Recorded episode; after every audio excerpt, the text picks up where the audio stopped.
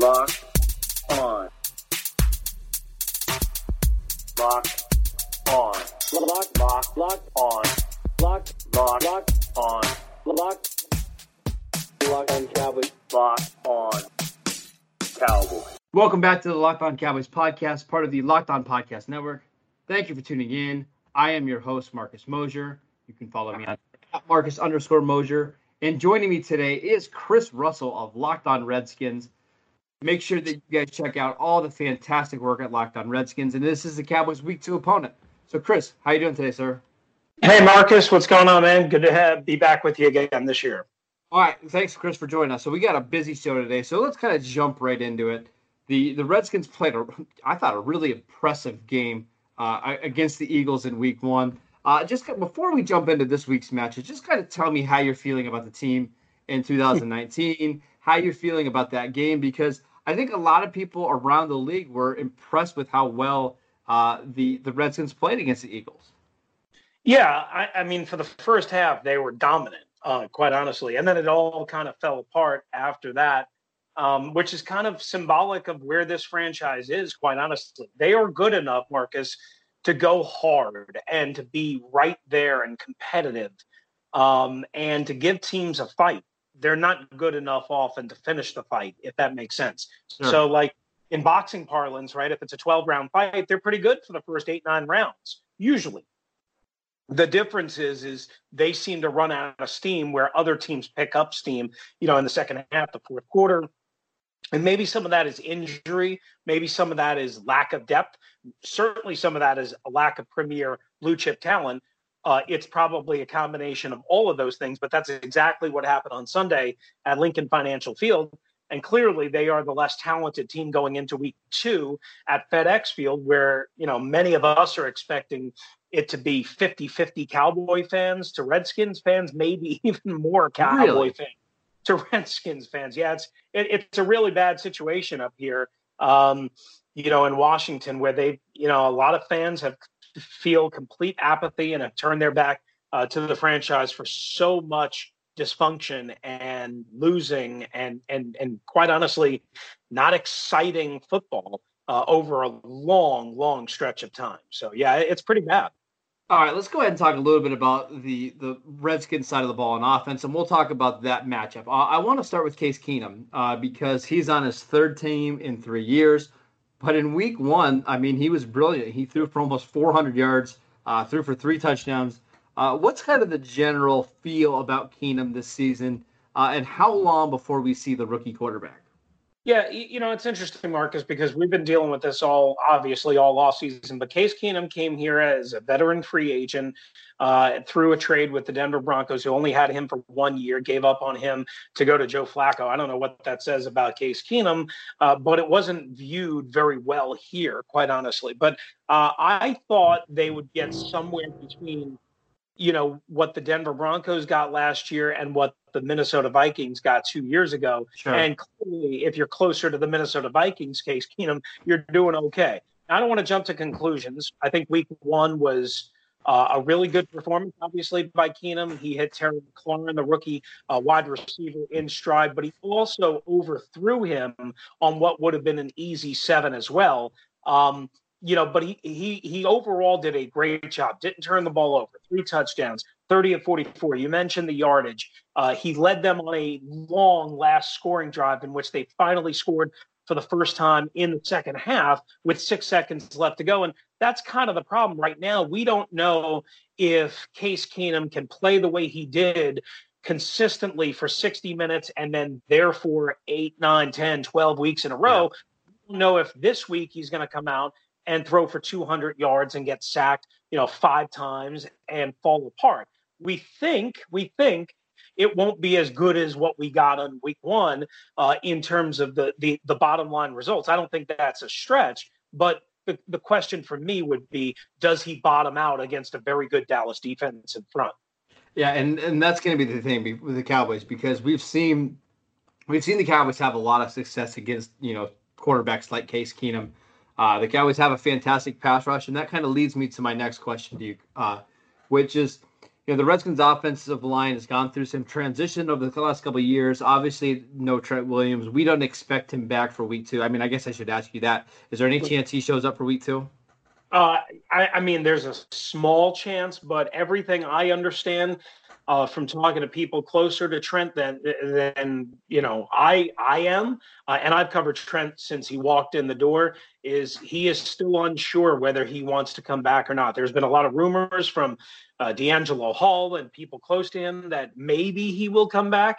I guess we have to wait and see what happens uh, on Wednesday at practice if somehow, some way he just decides to show up, which again is a possibility, but I would say it's highly unlikely. Yeah, and even we're getting to the point in the week where you know if he doesn't show up by Wednesday, maybe Thursday, he's not going to be ready for the game anyway. So yeah, uh, and I don't know if he would be. Re- I don't even know if he would be ready because he's got to be medically cleared sure. by a medical staff that he doesn't quite honestly trust, Marcus, and that's part of the reason why he's been holding out and why he's drawn a line. Uh, the Redskins, uh, you know, as I'm sure Cowboy fans kind of know or have heard through the grapevine or whatever, have had a ton of injuries and have had a lot of issues when it comes to clearing guys and guys rushing back and guys re-aggravating injuries and so on and so forth. And it's really affected the core of this team, and that's kind of what's at the heart of the matter with this Trent Williams stuff. Right, and, and that's that's a big issue too. And let's talk about that offensive line a little bit.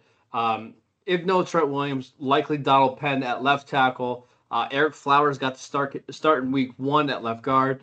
Um, I mean, tell us where is the strong points of this offensive line? Where can they be exposed? Uh, and how did they hand up handle against the Eagles? Because the Cowboys have a really good you know front four, but I'm not sure it's as good as Philadelphia. So, uh, what do you think about this week's matchup between Washington's offensive line and Dallas's defensive line? Yeah, so ultimately the Redskins only allowed one sack to Timmy Jernigan, and that was just uh, that was after a false start or a delay of game. Uh, I can't re- quite remember, uh, and it almost took them out of field goal range at the end of the first half. But then they recovered, uh, and they were able to get the field goal. So uh, by in terms of pass protection, they were much better, I think, than than people thought, especially going up against that talented front for Philadelphia. Maybe it was, you know, Philadelphia's guys hadn't played a whole lot. They obviously lost Malik Jackson uh, for the year in that game. So again, there's parts uh, and reasoning uh, f- for that. I, I, think also Jay Gruden and Kevin O'Connell, the new offensive coordinator, much like Dallas has a new offensive coordinator. Uh, I think they called a pretty good game in the first half. They took a couple of deep shots, one they hit on, one they should have hit on and, and missed, but they didn't ask Case Keenum to sit back there five, seven step drop and hold on, hold on, hold on.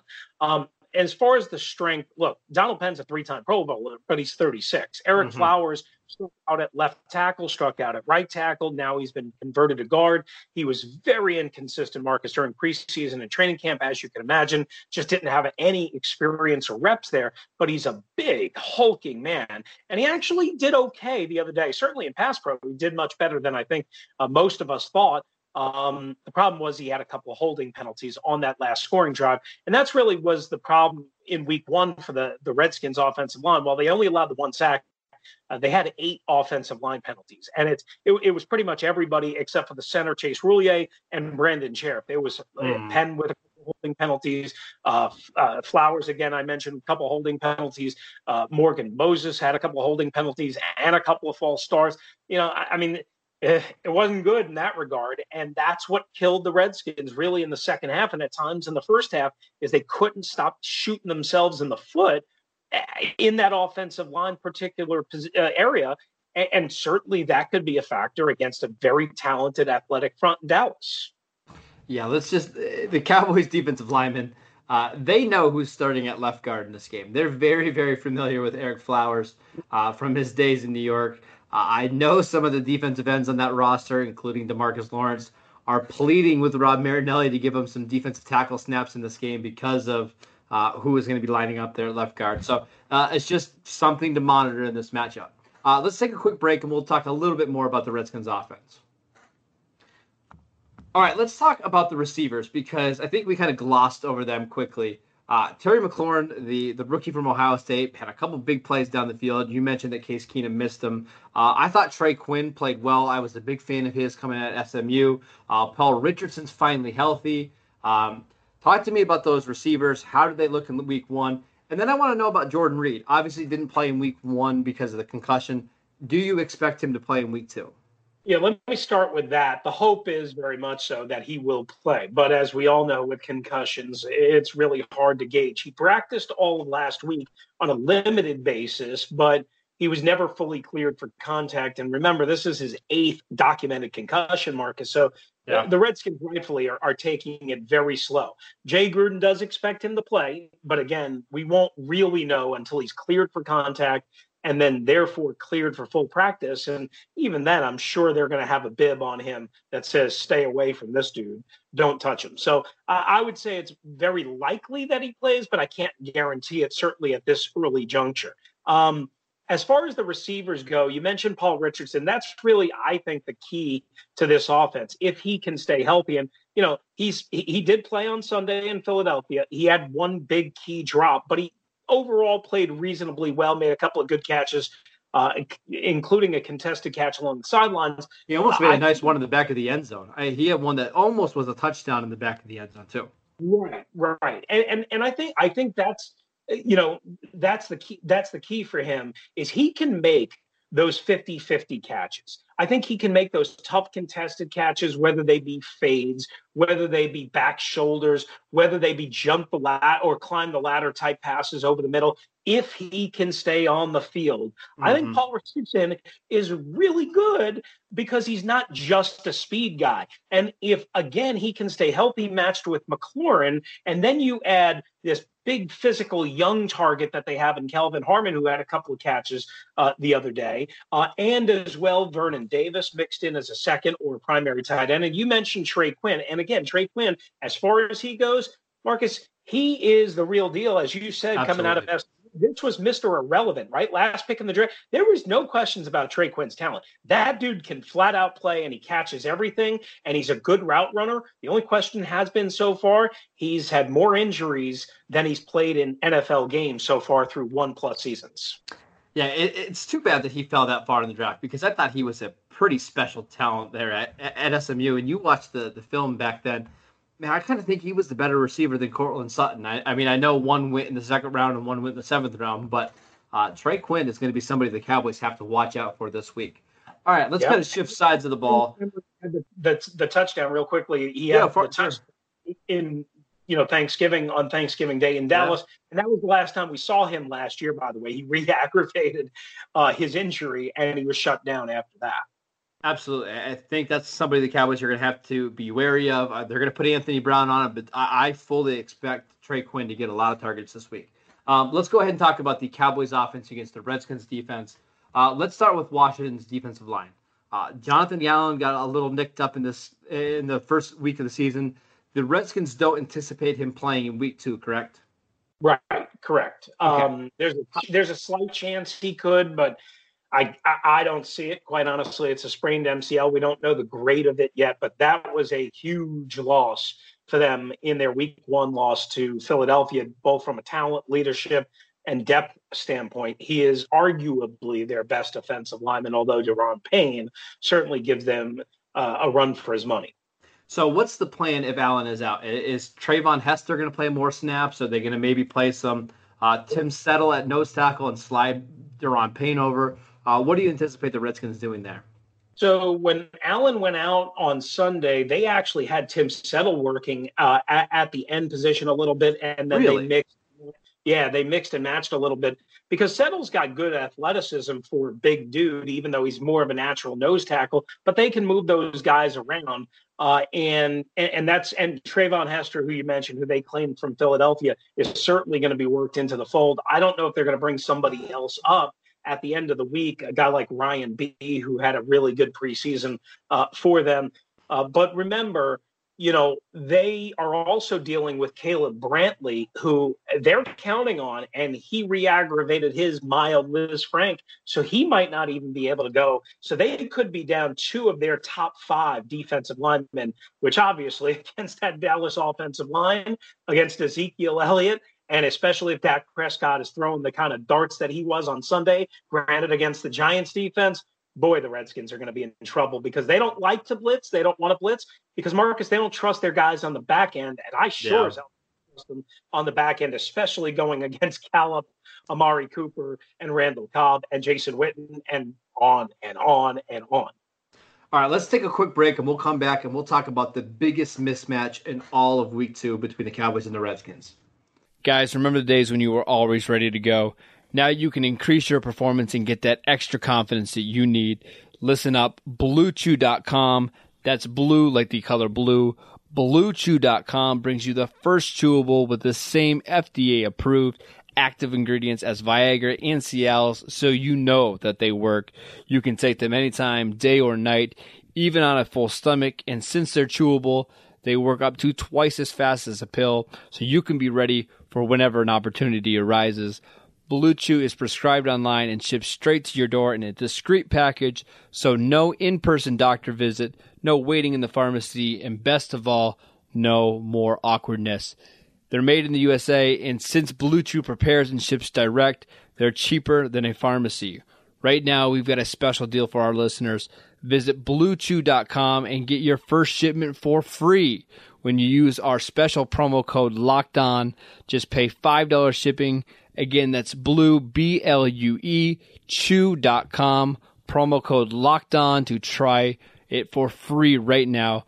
Blue Chew is the better, cheaper, faster choice, and we thank them for sponsoring the podcast. All right, Chris. Uh, one of the, the matchups I'm going to be looking forward to is Ryan Kerrigan against La'el Collins. For the last three, uh, yeah, three years, uh, Kerrigan has just destroyed uh, La'el Collins. But my question is, if the Cowboys give a lot of protection, or you know, over to Kerrigan's side, what other pass rushers should the Cowboys be be wary of? Is is Ryan Anderson going to to rush the passer a lot? Are we going to see some Montez Sweat? What's going to happen for the Redskins opposite of Kerrigan this week? Yeah, so uh, you know, I, I think it's a great question, and and we were kind of you know hoping for more out of Montez Sweat in his first game, uh, and so far through his first preseason, I think he's still getting his feet wet. I think he's still getting comfortable. You know, Ryan Anderson, despite being a second round pick just a couple of years ago, is a hard effort guy, but he's not a natural pass rusher. Uh, No. He'll get there if you give him extra time, if you have a breakdown, if you have a missed assignment against this offensive line, as you know, uh, good luck. Um, really, the guy that has to make it work is Montez Sweat. And even Kerrigan, who you mentioned has had success, you know, he was kind of invisible week one. They need more out of him. The one thing that I'm curious to find out more of from this Redskins pass rush, and again, it is uh, it is something that I don't know if they're going to show it or resort to this because I would, but they didn't do it week one because a they were scared to death of DeSean Jackson and Alshon Jeffery, and they still got burnt. Carson Wentz play extension. Same thing with Dak Prescott. I think they're going to be scared to death about that, about the wide receiver targets. And as we all know, when you start blitzing and twisting and getting extra guys, be it Landon Collins from the secondary, certainly a corner blitz, which they don't really do a lot either from the nickel or from the outside, or even the inside linebackers, which I thought I would see more of, where they would blitz those guys and maybe twist them or uh, attack, you know, double A gap or, or whatever on each side of the center they, they, they're they seem to be nervous to do that, afraid to do that, and the reason why I think again goes back to they can't trust Josh Norman and Quinton Dunbar uh, and, and and young Jimmy Moreland and, maybe even Montae Nicholson to hold up on pass coverage. So I expect them to be I don't want to say vanilla Marcus, but I expect them to try and just get that natural pass rush, and when they blitz, to be very picky and choosy in their spots, meaning you know, third and three, third and four, you might see a blitz. You're not going to probably see a blitz on third and eight, third and nine, third and 10. They're probably going to drop, you know, seven or eight guys into coverage. Uh, one guy that you didn't mention in the secondary is Fabian Moreau. Uh, I know I was a big fan of him coming out of UCLA. I don't believe he played in week one. What is his status for week two?